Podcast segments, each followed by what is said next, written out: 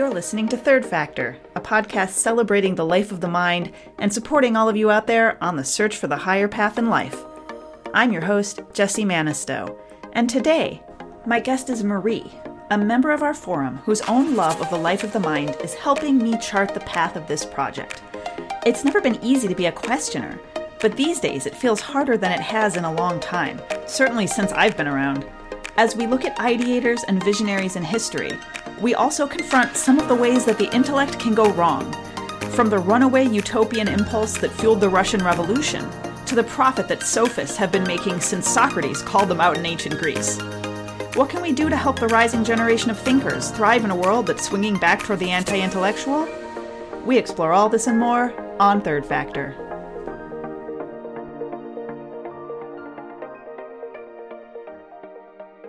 Marie, welcome to the Third Factor podcast.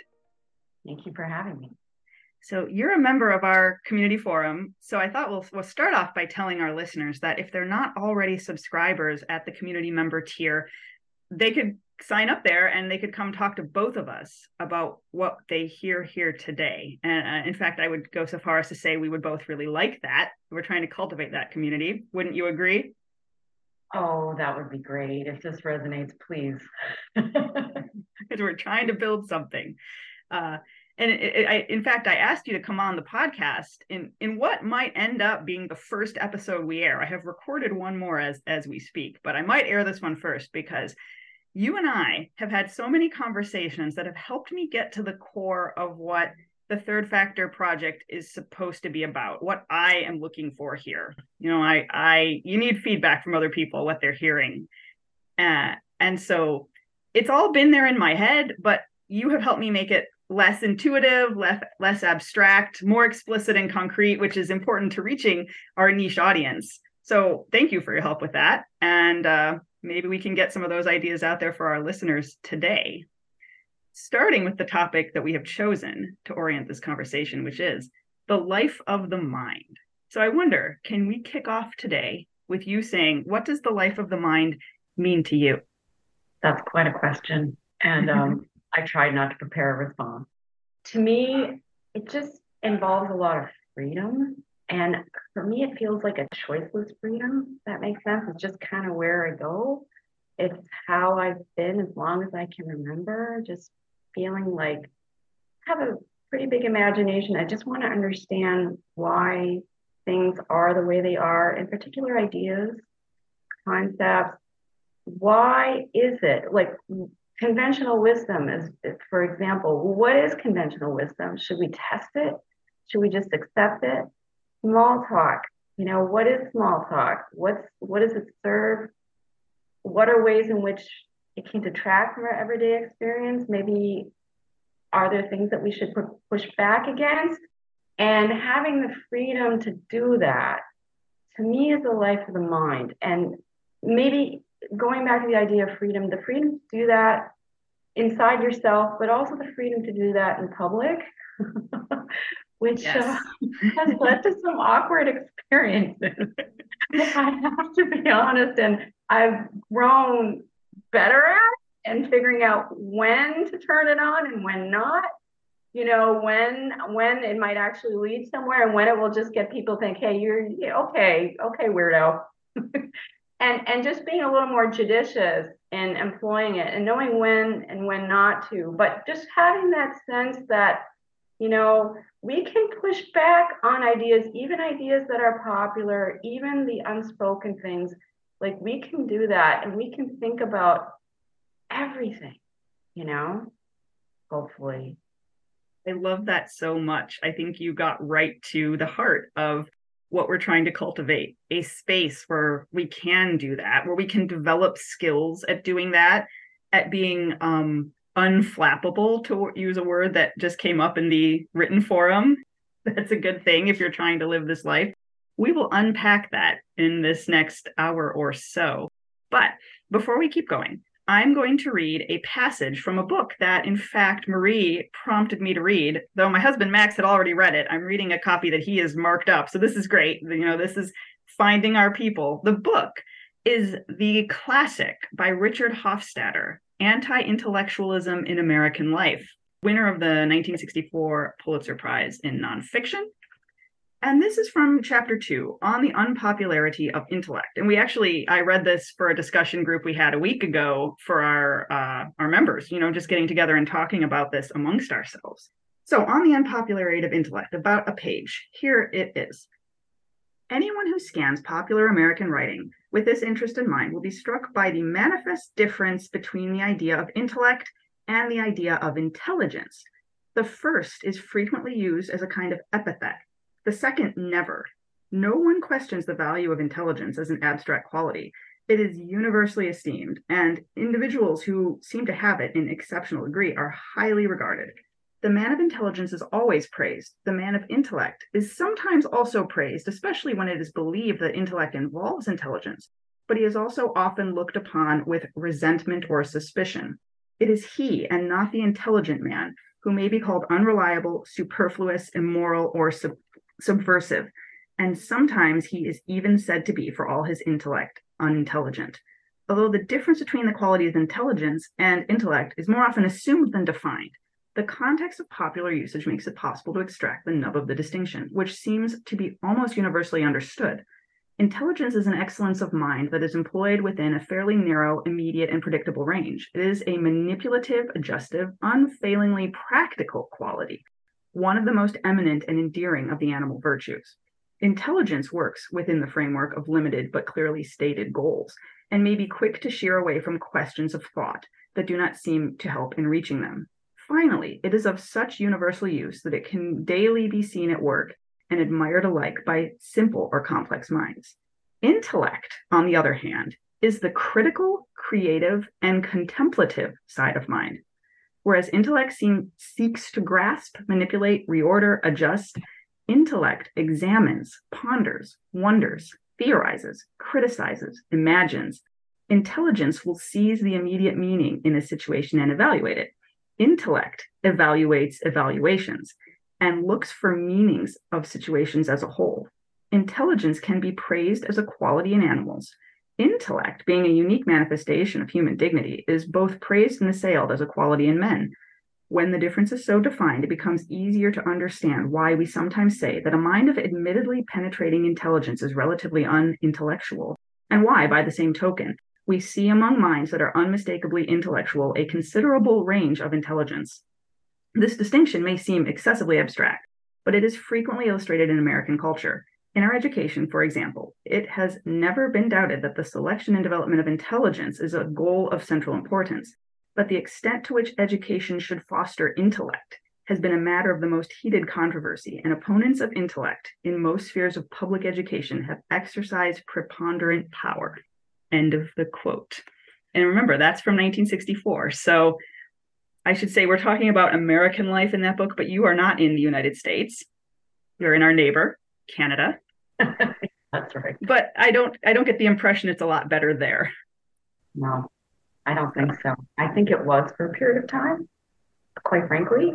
There was just a bit more openness to ideas. It was less um, I, I feel like the United States, having experience living in both countries, the United States is always part of its strength, I think, is its pragmatism.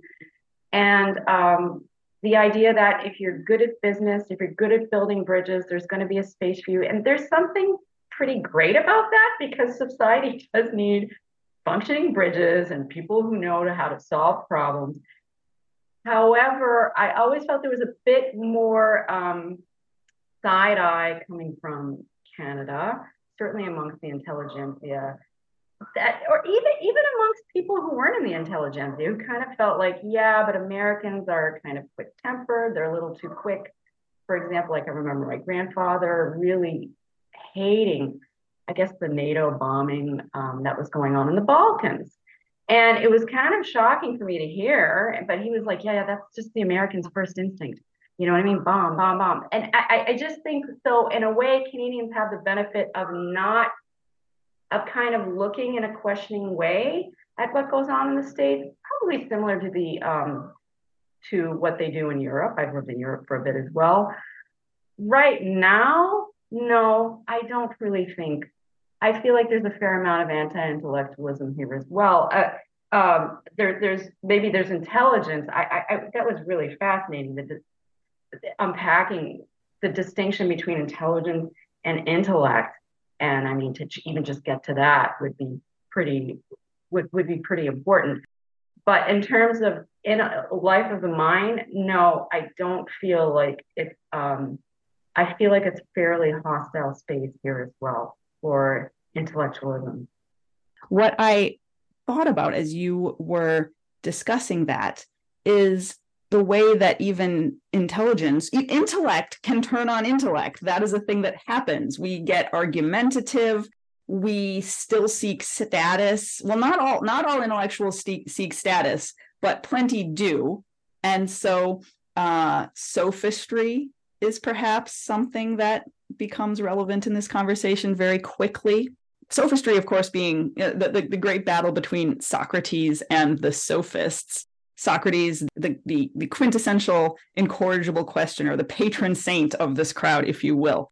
And he was in this battle uh, against the sophists, he and Plato, uh, who went around selling their skills, their uh, rhetorical skill, to sell nonsense and to advance personal interests rather than this higher, lofty pursuit of truth which is not necessarily what the life of the mind means to everyone. But I would say when you strip that away, it, it ceases to mean anything that we should defend. And yet I wish to defend it. So that's always implied. Oh, wow. I mean, you bring up the sophists and you bring up how they would they would basically profit off of being clever right? And I think you have a tremendous amount of that going on right now if we can venture into chop, dangerous territory. When I look at all of these um, DEI consultants, they seem that seems to me an example of sophistry because it's not that they're completely wrong, but they've taken these ideas, right, that we have to rectify inequality, which are lofty, yet they've been they, they they use a lot of really big long words like intersectionality, which sounds really, really intellectual, right? They're coming straight out of the academy. And it sounds like the ideas are lofty, but they're actually not. And people are making a lot of money off of them. I've heard consultants coming into a lot of sports, for example, making, we're talking like several thousand dollars an hour. And school boards are not are, are not low, don't have a lot of money, but you know, it sounds like you're doing something about the problem in education, and there are many, many problems in education. Looks like you're doing something about it, but all you're really doing is bringing these highfalutin ideas that don't really say anything, but they just appear to say something. And I mean, that's what's so remarkable, I think, when you study the classics. I haven't formally studied the classics, but or anything you know, classical, far reaching, you realize these are eternal problems. These were true in the times of ancient Greece, and they're still true now. There will always be people who can package ideas that sound fancy, who are very clever enough to do that, but they're not really intellectual. And that's really the danger right now, because not only have these packaged these ideas, but they've also found a clever way to shut down people who might challenge them because if you challenge them, you're suddenly a heretic. So I, the whole thing, I think, really does, and these ideas really are largely coming out of the United States. Uh, Sorry again, about that. it's taking it's it's the ultimate con. I mean, I think of the archetype of the snake oil salesman, and it was always there growing up. You know, when I was a kid in Canada, they're slick. They know how to package things. And there is some truth to that, but they're so good at it, these people who are doing this, and it's not just the Americans at this point. I think this has been adopted many places, including here. They're so good at it, they developed a way to prevent people from actually pushing back against it. And so, you know, I guess if you could call it neo McCarthyism, I don't, but it, it's really fascinating. I think in about 10, 15 years, we're going to be really looking back on this. And there's hopefully, hopefully, if the academy isn't dead, we'll have some really interesting scholarship coming out of it. I think you're completely right. I want to note for our potential uh, audience or our audience members who might want to join us, we have done some online courses that the third factor community does together. We've done the ethics of Aristotle, which was really interesting. We really had fun talking about that. And the one we're probably going to do next, uh, which I'll announce later. I'm not formally announcing it here. This is a little bit of a sneak preview, but it talks about um, the snake oil salesman that you're talking about. That that the sophists are basically the PR ad guys of the past and the political consultants and the people who help advance an individual's interests rather than pursuing what is good and true. And this is where I have to put in caveats for our listeners because what I have strived to cultivate at Third Factor is a place where we really can engage with these ideas. We should be clear, we're not troubled by the ideas so much as the prohibition against discussing the ideas. Like, if you're sincerely believing that intersectionality is the way to go, and I believe some people are sincere and it comes from a good impulse, sure, that idea should be fully and honestly considered and respected as an idea. That's part of the life of the mind. But it's what you pointed out. It had it, it's no longer that. It's presented as a religion, as questioning it is heresy. I mean, you see that all the time now that debate is off the table. Well, debate shouldn't be off the table. I understand that debate's not always appropriate in a relationship or something. You know, it's not always the strategy you want to use, but you can't ban it whole cloth in all situations. That is an abdication of what we are going for. And so, anyone who wants to talk about this and advocate for it, please come on in. In fact, I would give you a free discount code to try out our community and just see if you want to come in and advocate for these things that we're criticizing. That's what we're for. That's what we're defending. And unfortunately, we are skewing in that direction politically because that's where the life of the mind needs to be defended for the reasons that you just elucidated, Marie. You know, in listening to you say that, there's this line, I hope I don't mess it up. I think it's from Langston Hughes. What happens to a dream deferred? I wonder what happens to a thought deferred. Like, what happens to a thought that you cannot challenge? It doesn't go away, it gets lodged in there. And I, the fact that I cannot in my workspace debate whether or not it's a good idea to expose my students to certain ideas. Let me rephrase that. I, yeah, we can expose them to certain ideas, but these ideas that they're not really ideas, they're diktats, right? Right. And they're not supposed to push back, and I'm not supposed to push back. Those kids are thinking, maybe this is a bit messed up, or maybe I should push back about this, or maybe they're half right. Their ideas are in there. And I think maybe part of the reason we have these, perhaps you have alt-right movements, you have the, you have all of these fringe groups who um, know they have to develop a fringe because they can't do it openly in the public sphere. And the whole point of a democracy, I think, is to have a thriving public sphere. So when that's shut off, well, the thought doesn't go away and you want to discuss it, but you can't. Or maybe you start to think there's something wrong with you for having it in the first place. And it's sort of going back to what you were saying, the Hofstadter passage, intellectual ideas. There's this idea that they're subversive immoral, there's something suspicious about them. All of that can be true because when you're pushing back, when you're pushing back against ideas, there is a subversive quality to that. Yep. We need it, but we also have to push back against the subversion as well. I know you, uh, Jessie. I love that you were reading up on on Trotsky and Lenin, right? These mm-hmm. are kind of like the bad boy bad boy third factor types, maybe they would sign up and they would have these really well developed ideas. But maybe, you know, hey, hey, Trotsky, I'm going to push back on that and let's keep the conversation going, you know, because we need to hear those ideas. I mean, Marx, I mean, Marx was a major intellectual. And I'll be honest, I, I read Marx as an undergraduate and I got high off of reading passages from Marx because those ideas were fascinating. Just the idea that I could be alienated from a piece of furniture. That's mind blowing. And it's probably valid. There's probably some validity there. Does that mean just because I don't know who created that chair that I necessarily need to revolt against the entire capitalist structure for producing this chair? Or does it mean that, hey, maybe we can reform capitalism to be more humane because it really did need to be reformed. It was quite cool. And I think Engels wrote quite eloquently about that. Well, that could have been, you know, a more nuanced discussion.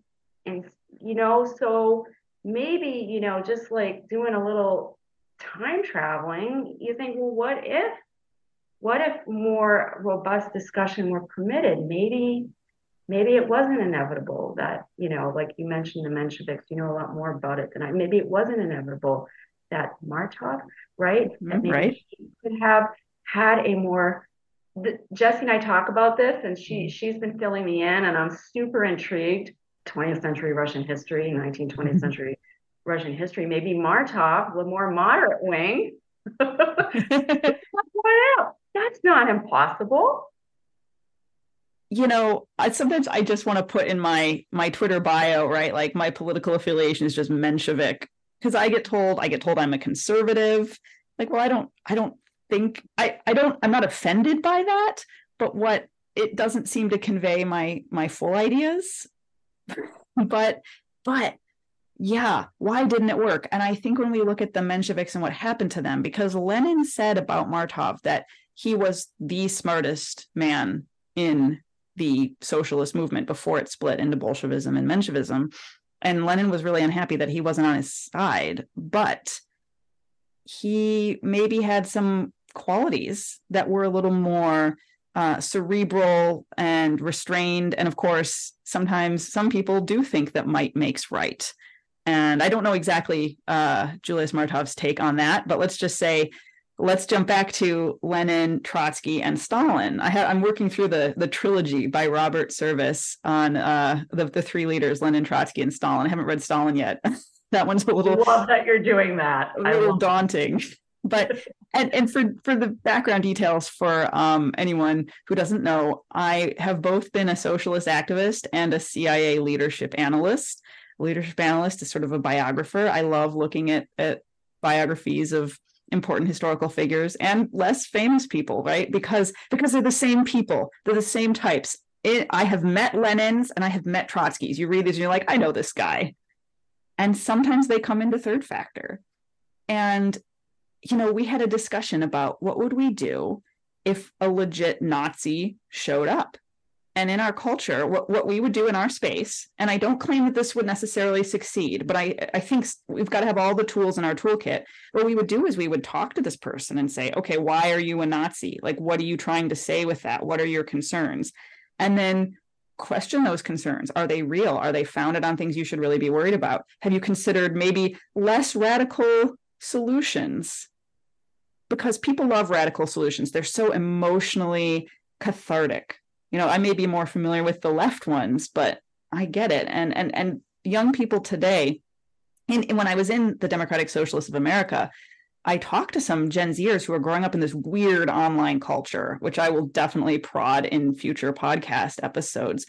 But people talk about horseshoe theory well horseshoe theory defines youth political culture online it's it's the nazis versus the socialists and even tankies and even people are saying like no stalin was cool like all right, this is LARPing. This is really LARPing. I really felt that way in in DSA. And DSA changed a lot from when I joined it, when it was, you know, aging 60s radicals who were very much more into the life of the mind. What I always like to tell people is I was skeptical when I joined. I went to a talk that was just on, you know, post 2008 Rust Belt stuff that appealed to me. I'm from Detroit. And they were so they were so welcoming of questioners. They um, to be a socialist in the United States before the Bernie Sanders campaign, and this was before the Bernie campaign by a few years, you had to give people the benefit of the doubt. You had to have your arguments presented, and you you couldn't react, uh, you know, by anger and canceling and self righteousness because everyone would say like, "I'm sorry, what about the USSR?" and they had good responses. They criticized the excesses of the Soviet Union. They were democratic socialists explicitly. You were not allowed to sign up if you were a Leninist, tankie communist, right? They that was in their charter. And they they encourage questioning because how else are you going to get people on board in the previous culture which now like young people listening to this may not even remember that there was a time when being a socialist was questionable uh, and for good reason, honestly. And there, it was their intellectual culture that had me sign up. That they were trying to do good in the world, but not in a way. You know, they were anti-McCarthyism, not in a way that stomped out this life of the mind, this self-correcting mechanism. And that's what we're doing now. That's what I hear you saying. That's what I'm seeing. Yeah, it's funny. I mean, you brought up. I love your reference to cathartic solutions. And I've been there too. I know how great it feels to, to think this is the way. Like I remember reading Marx as an undergraduate and I was a teenager and I was super turned on. And I think you're supposed to be at that age. Yeah. I think we're in, we're just drawn to utopian solutions, especially at a very young age. So that makes sense. However, the other the other side of the coin is you're talking about the Trotskys and you're talking about the Martovs. Well, maybe the Martov, I don't know about as much about them as you do, but maybe the Martov is the more reflective type, the one who kind of slows down, who's less sexy, who's less glamorous, who's a bit of a maybe I'm projecting because this is how I think of myself. I'm a, I felt like a school marm yesterday on the server. on the. I was coming in as a school marm and maybe a little less fun, but who has that? I'm obsessed with Cassandra and Greek mythology, who can see a few steps ahead and can project and think, oh, wait a second. This could go really haywire. This feels really great in the moment this this captures our youthful energy this will yes this yes we i mean can you imagine living in rush czarist russia at that time i'm sure some people were quite legitimately horrified by the czars their lives were much harder than we can even imagine i mean sure them right and you know i'm not saying all those revolutionary guys i think there are more middle class types but nevertheless they suffered too i mean Lenin lost his his brother was hanged. Okay, so I'm trying to understand that headspace too. But let's try to hold a few thoughts at the same time. Maybe the fact that your bro- brother was hanged, right, by the czar, makes you super impartial and you need maybe you need to slow down a little bit and try to figure out where this is actually going. And maybe partly what you're looking for is the retribution. Perhaps I'm psychoanalyzing him. Am I qualified to? I think it's a worthwhile thought experiment. I think a lot of people are have this release valve and they're not thinking and you know the kind of having that more reflective side is super not cool right now and there's just not a lot of room for them but because that's where all the energy is if you're reflective you don't really have it's hard. You don't necessarily have the charisma to put on the brakes, okay? Because those are people that have all the energy and all the moral authority. It's BS moral authority. Mm-hmm. I'll watch my swearing. It's BS moral authority. But nevertheless, they do have the moral authority. And people also know, even if they can see through the moral authority, they know that they have the um, power, okay, to ruin your life. So there's an awful lot going on, but yeah, I'm kind of I, I feel like we need to bring a little more Cassandra-like energy where we project into the future. Cassandra was cursed, right? She was right. She was cursed that that no one would believe her and no one would listen to her.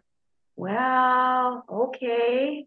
Um, we I you know probably were people listening to maybe the skeptics around the time of lobotomies or the, the people are saying, hey, maybe we need to slow down denouncing people because, you know, of their party affiliations. It's like there's no room for any kind of middle ground whatsoever. And I guess maybe I'll stop there because that's a lot. If you're enjoying this conversation, then this invitation is for you. On September 17th, 2023, we'll be discussing one of my favorite, most timely books, and one that Marie just read and loved too. It's called This Star Shall Abide by Sylvia Engdahl, and you can find it linked in the show notes. It's the story of a heretic who's willing to pay the highest price for his beliefs. And when it was published in 1972, it won the Christopher Award for affirmation of the highest values of the human spirit. If you'd like to join us to chat about it, head over to thirdfactor.org/join and sign up at the community member tier. When you enter the code podcast at checkout, you'll get 30% off an annual membership or 30% off for 3 months at the monthly rate. This is a great book and a great way to check out our community. We'll meet for an hour and a half on Sunday, September 17th at 1 p.m. Eastern, 6 p.m. UK time, and 10 a.m. Pacific. Hope to see you there. And now, back to today's conversation. Oh, there's so many threads we could pick up there. Um, just to pick one, or the rug out from under, I mean, um, from this generation. And so that is is one struggle. I wonder if we could talk about the various things that are preventing the life of the mind, not on the political level. I think we've established that pretty well, but just in day-to-day life. Like, why can't we find a place to have this conversation, to to talk to young people, to um, well, what are some of the other hurdles? There you go. That's my question. What are some of the other hurdles besides the political environment that that get in the way? That's a really great question. And I waste so much of my mental real estate on the political hurdles. And I haven't thought about this enough. And I think that's why it's good we're having this conversation now. What cultures most value intellectual curiosity? I think definitely outside of North America, there are places that value it more. Mm-hmm. That doesn't mean I don't think it's necessarily thriving anywhere I've really been, to be quite honest, but certainly it's valued more. There's a little more space uh, to kind of inch a little bit even towards pretension. This is an idea that I'm kind of considering right now. For example, in France, you know, the culture that I know somewhat somewhat well. Mm-hmm. Okay to be a bit pretentious. It's even a bit respected. And there's this understanding that if you are, if you're running for president, if you haven't published a book, that you're looked down upon. It does now between you, and me, and the walls. I don't think Sarkozy, for example, was a great intellectual, but he wrote the book at some point. And even some of the people I call intellectuals or philosophers, I'm not super impressed by all the time. But when you have that expectation, right, that means that there's a bit more freedom to use the highfalutin language. There's a bit more freedom to experiment and make maybe right? Whereas perhaps in North America, especially the US, I think people are kind of like, oh, you're spouting nonsense. You know, I mean, what are you talking about? You know, I think that's more deeply ingrained in um in our in our culture. So that's already there. Whereas there's a little less, um, there's a little more mis- uh, mistrust of of that kind of experimentation that maybe it's a little bit foolish and there's a little bit less willingness to go there yeah. i would say well it's interesting what you say with the french example because uh, we were talking about lenin and that type of person and that's sort of an example because he was very bright he was intellectual but going off in this other direction. Then in hofstadter he's giving he's quoting another passage or a, a pamphlet from the post-revolutionary war period in the united states where criticism of Thomas Jefferson focused on his being too intellectual and that it it posed intellect as counter to the idea of character and that was very interesting to me because at third factor we're for the life of the mind and we're for character and for me sitting here in 2023 those things are teamed up they are they go they go they're not the same but they go hand in hand and that's that's a shift. Uh, that's a weird. That doesn't have to be the case, but that's the culture we're in. Isn't that uh, the idea of the philosopher king? Yes. I thought the idea was that you marry um, intellectual in an in, in, in, intellectual process with virtue.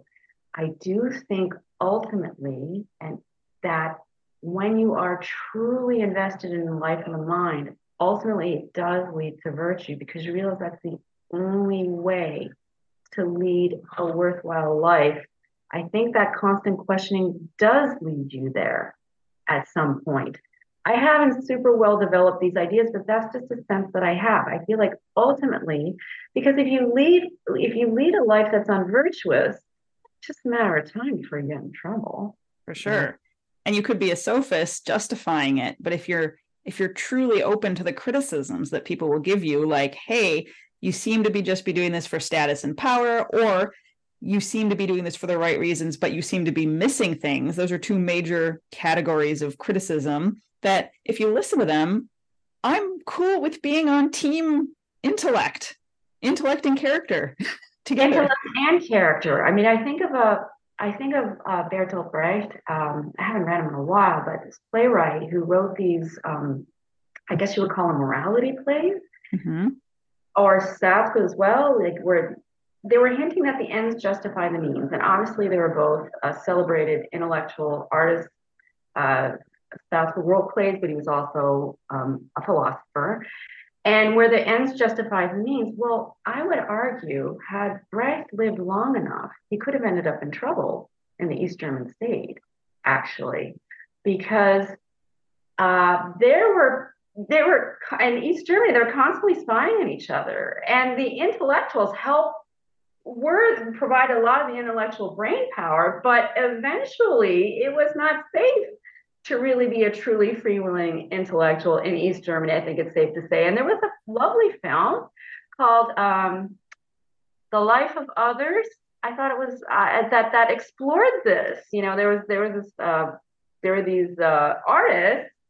There was uh, this playwright who lived with his girlfriend, and they they they started out, you know, in the dramatization. They they were really happy to live in the socialist state, and they saw a lot of the good aspects of it. But eventually, the state would say, "Hey, um, you know what? I think I'm not quite sure about this this character. I don't remember exactly what it was, but more and more his voice became stifled. So I think it catches up with you sooner or later. And you may not live to see that happen, but that's a real problem. And I think virtue, I mean, what what is is is your state promoting values that are virtuous or not? Well, no, we know now that I think it's like 30% of East Germans were spying on each other.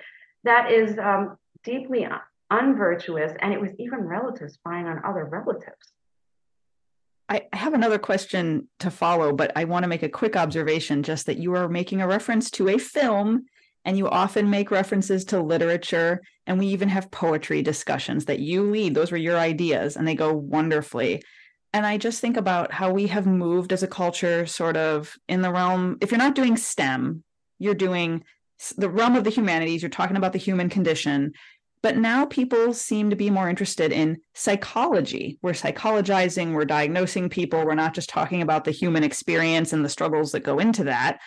And what I love that you have brought to a, a, a magazine that I did st- found based on a theory of psychology, but I realized for me it was philosophy that I, it was really an entryway into that because we just don't have a place for that. At least I didn't ever see it in my education literature. I I loved my English classes in high school and college because that is how you talk about what it is to be human and the struggles and the implications and you develop empathy.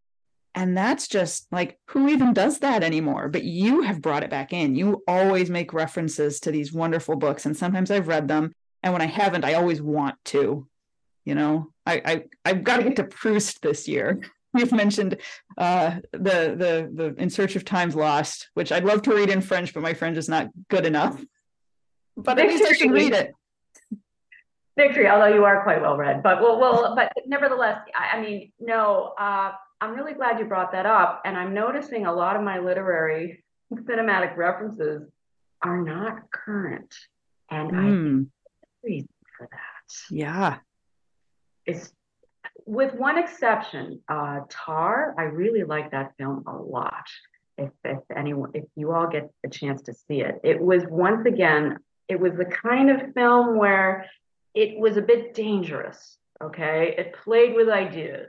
It had a, it had its heroine was kind of an anti-heroine, but it didn't tell you what to think about her. But those days are getting harder and harder. I find myself trying to curate um, different shows. I love the theater, but I'm very cautious about when I enter because I, I'm worried they become more and more didactic, more and more like the Brecht, like there's Brecht who was wonderful, and then there's Brecht who was a bit didactic, who was telling you exactly what to think.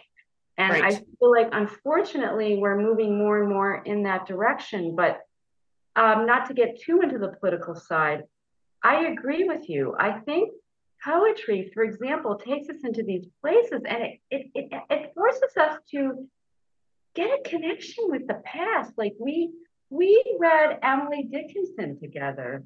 I'm nobody. Are you nobody too? How dreadful to be somebody. Well, you know, that continues to resonate today. Yes, she was some 19th century virgin. Uh, today, what does that mean? That takes on a whole new eternal message in the age of social media. It still resonates. Our human experience still resonates. Hello.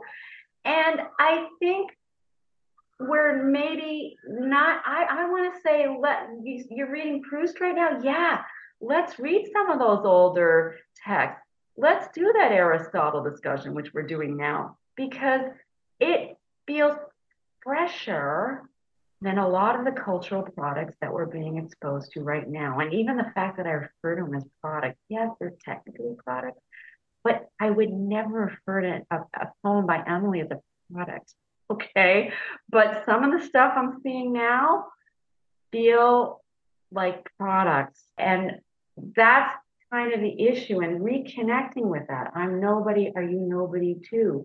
And even the fact, like thinking about what does it mean to be a nobody right now? Maybe that has a positive connotation when everybody's trying to be a somebody.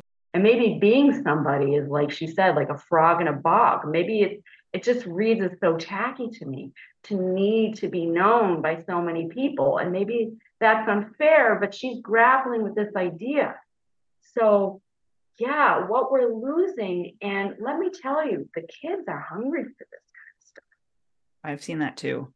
Yeah, they want it. They, on the one hand, yeah, of course, we know that young people think they know everything and you know they're accused of that and some of them do and others are more tentative but you don't hear from them because they're more tentative would would like to have a little bit of guidance would like to learn some things so and if you take away literature which shows the consistency of human experience and passes on the wisdom of people who have been there before you're taking away something that people really need and they feel unmoored without it. And literature is so valuable and it's just overlooked nowadays. And and the and the cultural products nowadays are yeah i completely agree. But that brings me to my my next question. Uh, another reason i think we have struggled and we've we've got at this a little bit um, we talk about on the forum a lot is you know, we don't want to be rejected. We, as you and I, have been maybe more inclined to be agreeable while also really wanting to disagree. You know, the question like, are we agreeable or are we disagreeable? Well, we know what we're allowed to say and not allowed to say, and we're more sensitive to that than some other people that I know. So there may be people out there who are saying, hey, like, this is all still out there. You just have to go look for it. The life of the mind still exists. I'm not sure I agree with it entirely, but there may be little pockets. There may be people who can stand up and not care what other people think. But especially young people today, they come to us, they tell us privately that they agree with these things, but they don't feel prepared to speak up because they want to fit in. They want to be cool. They want to be nice. Nice is big. Everyone wants to be nice. And, and that's that's a great impulse uh, as far as it goes, but the, the fear of being rejection, re- rejected and how that interplays with the life of the mind, and especially for women, right? For girls and women, we get circles together. Of course, we have we have men in our group as well, but sometimes we have just groups of women who have a different set of concerns about this than the men do. Yeah, you know, uh, it's true. I I'm a bit disagreeable in moments in a neurotic way. Mm-hmm.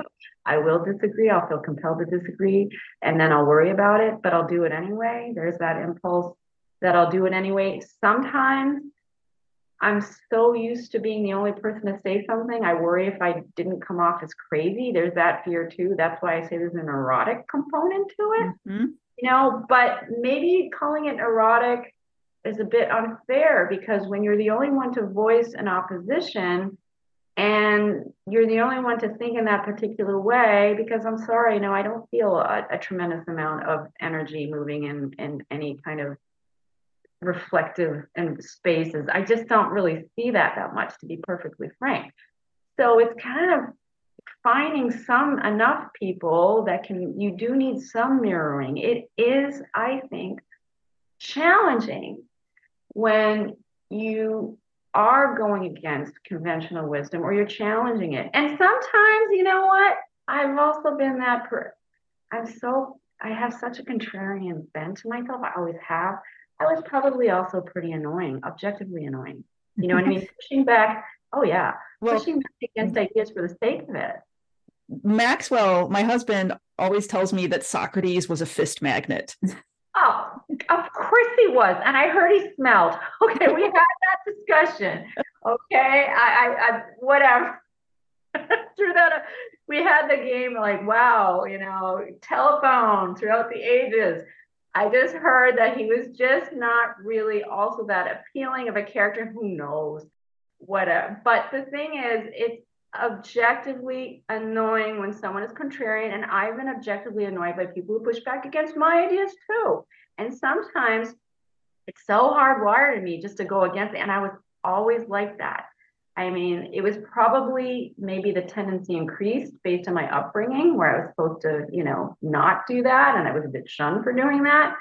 But it's hardwired. And now I'm a bit more reflective with that tendency as well and realize, okay, so it's very, very tricky, and you're often on your own. And that's not an easy nap space to navigate. And there's just not a lot of freedom to do it. So, what do you do with that?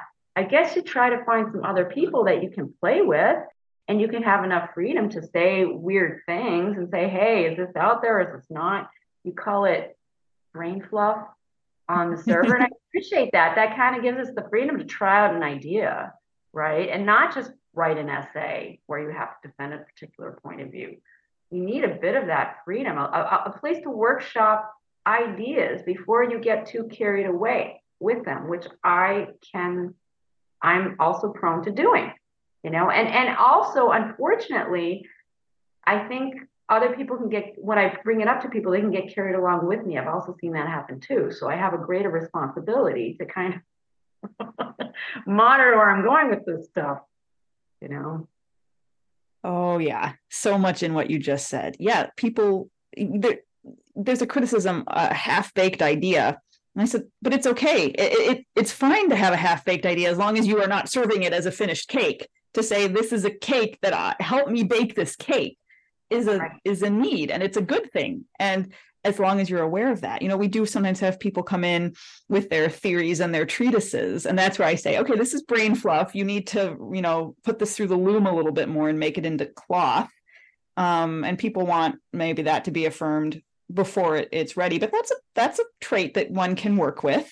And yeah. maybe if one has hope that they will have their ideas respected and treated, even if they are half baked, will will be received as what they are for the good that's in them. And that can be so hard because I also have, um, you know, I've observed like, oh, I'm going to, I have a questioning impulse, and that can become contrarianism um, when it becomes baked in as the neurotic, fearful, you know, no one ever listens to me, the Cassandra impulse. Like, of course, you become contrarian because you're not getting that need met to exercise your intellect and have it taken seriously for the value that is in it. And so we're trying to create that space. We're trying to make a space where people and maybe especially women. I don't want to say we're we're recruiting especially women. Um we may have a men's group at some point. There's been some discussion of that. But Great. what between like for our sake today um i have met a lot of women who have especially struggled to find this because a lot of no obviously we're both exceptions to this so i'm not saying all women are like this but the the usual female typical conversation is let's meet in the middle. Let's make each other feel good. Uh, let's find the common ground which is not bad right? That's a good thing to have in its place. But if you're a woman who wants to be a little more uh you know let me present an alternate take that can be very very hard. And you can get rejected from a circle that has that agreeability as its expectation. And that's that makes us more neurotic. We learned that we're going to be rejected and then we become really lonely and it spirals downward. That is so true. And it's so true on so many levels. Like i even feel like dating for example mm-hmm. someone will be interested in me and then they'll realize like oh oh oh okay. And then suddenly very uninterested and it can happen rather quickly because they're like okay you're really you know? And um i'm like that's my happy place dude you don't get it like that and i think other people they see that kind of intensity you know, let's say intellectual intensity, and they think that it's coming from a hostile place, and it's not. It's my favorite place to be. And yeah. I think it's misunderstood as maybe a little bit even aggressive, or, and that's not true. I'm, I'm actually, I think I'm a fairly gentle person, actually. You, you know me. You I would agree with that.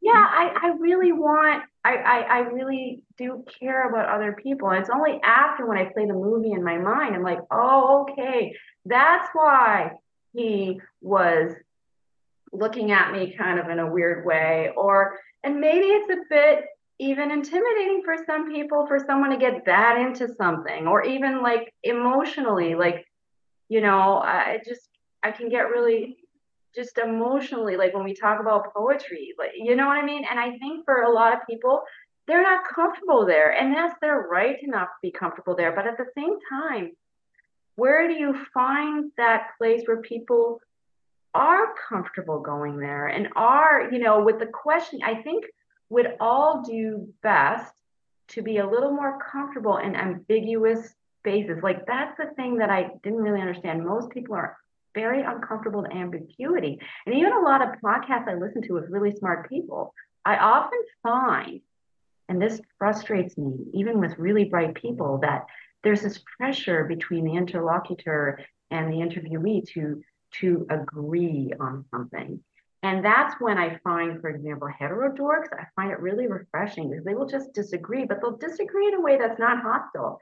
And I, I find that quite fascinating the way Corinna and Nina do that.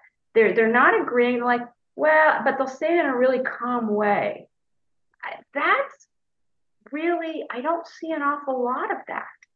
But to me, I think we also have to be, and you, there's just this tremendous pressure to kind of agree. Or if you ever watch, I watch a lot of French news shows you know, where they're critiquing literature, whatever, and they just yell at each other. Well, that can be just as shallow as anything else because the medium is the message. We're yelling at each other. That's what we're doing. But that can be just as shallow and superficial.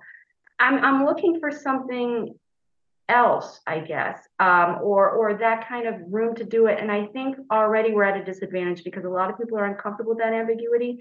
And maybe that's how society has to be. You want to have some people that can get something done, I suppose. I don't know. On the other hand, you also need some people to say, hey, there might be a bear around the corner. Don't assume there isn't.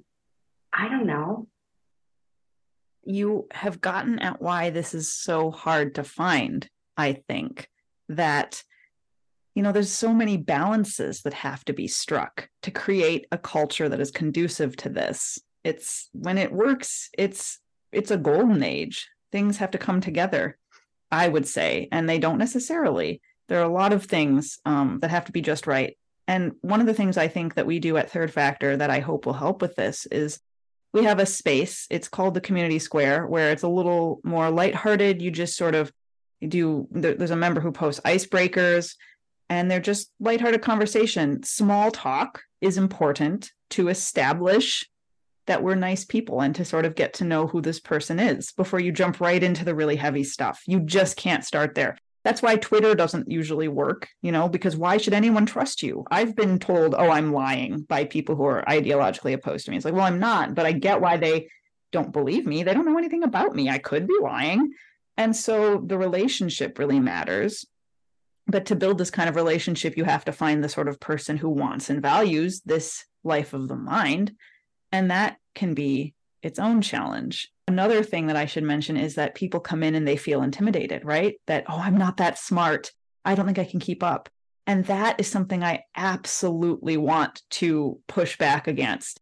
You come in and you ask questions, you are welcome. We th- those questions are helpful to us as we bake those half-baked ideas, right? You you should not be intimidated. It doesn't matter if you're not even as as well read or as engaged or as quick thinking. Participate in the culture that that's all that matters.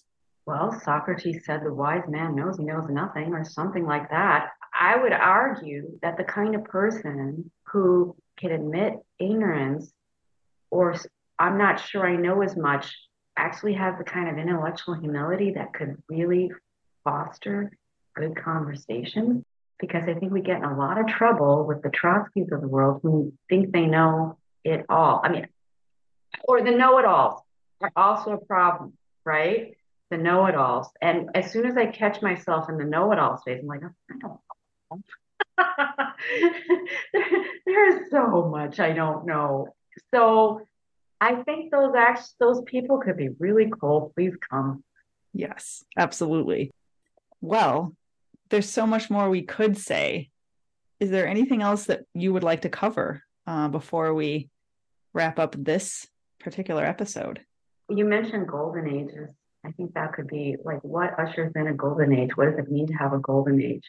And I think it has to involve, once again, tremendous inquiry, free insight. You know, if you it, that that that's the only way you can have a golden age. And maybe it's an interesting idea to just kind of think about: Are we, despite all of the advanced technology around us, maybe we're kind of in a dystopian or a darker age, or a dark age is amongst us because we're kind of lulled into thinking that we're not in a dark age because of all the fancy gadgets around us and all the different ways we have information at our fingertips. That's just an idea that I'm pondering at the moment. And I don't know, it's just it's just really interesting to think that in an Islamic empire, the Abbasid Empire, they actually um, you can imagine how restrictive it was, and of course there were human rights violations up the wazoo. But but in order to service the leadership, right, the elites, they trans they would do things like translate Greek the Greeks, which is I guess how we found out about the Greeks. They had to translate the Greeks in, in order to also worship as the the way that as as best possible. They would translate all of these wonderful texts. And isn't it interesting that in an Islamic empire, they help transmit all of this knowledge and that's just fascinating to me. I'll just leave it there. What does it mean to have a truly golden age? What does that involve? And, and that's all. Yeah. Oh, I love that you ended there because if there's anything that speaks to the third factor project, it is this effort to cultivate, even if just in our little corner where we carry this torch, our own little golden age, the higher path, the life of the mind. So, Marie, thank you so much for helping me introduce this project. Thank you, Jessie. It was a pleasure.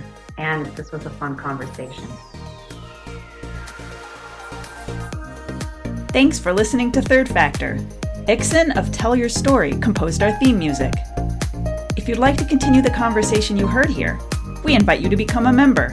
When you subscribe at or upgrade to our community member tier, you'll receive an invitation to our forum, where you can join in both written and live Zoom based conversations just head to thirdfactor.org/join to sign up. Even if you're not yet a member, you can check out our upcoming live Zoom sessions by going to our website, www.thirdfactor.org. There you can also find our show notes, loads of written articles, and sign up for our mailing list. We're also on Twitter, Facebook, and Instagram at Third Factor Mag, and we're really grateful for any social media shares, which help us to find more kindred spirits. That's all for today. Thanks for listening, and I hope you'll join us again soon.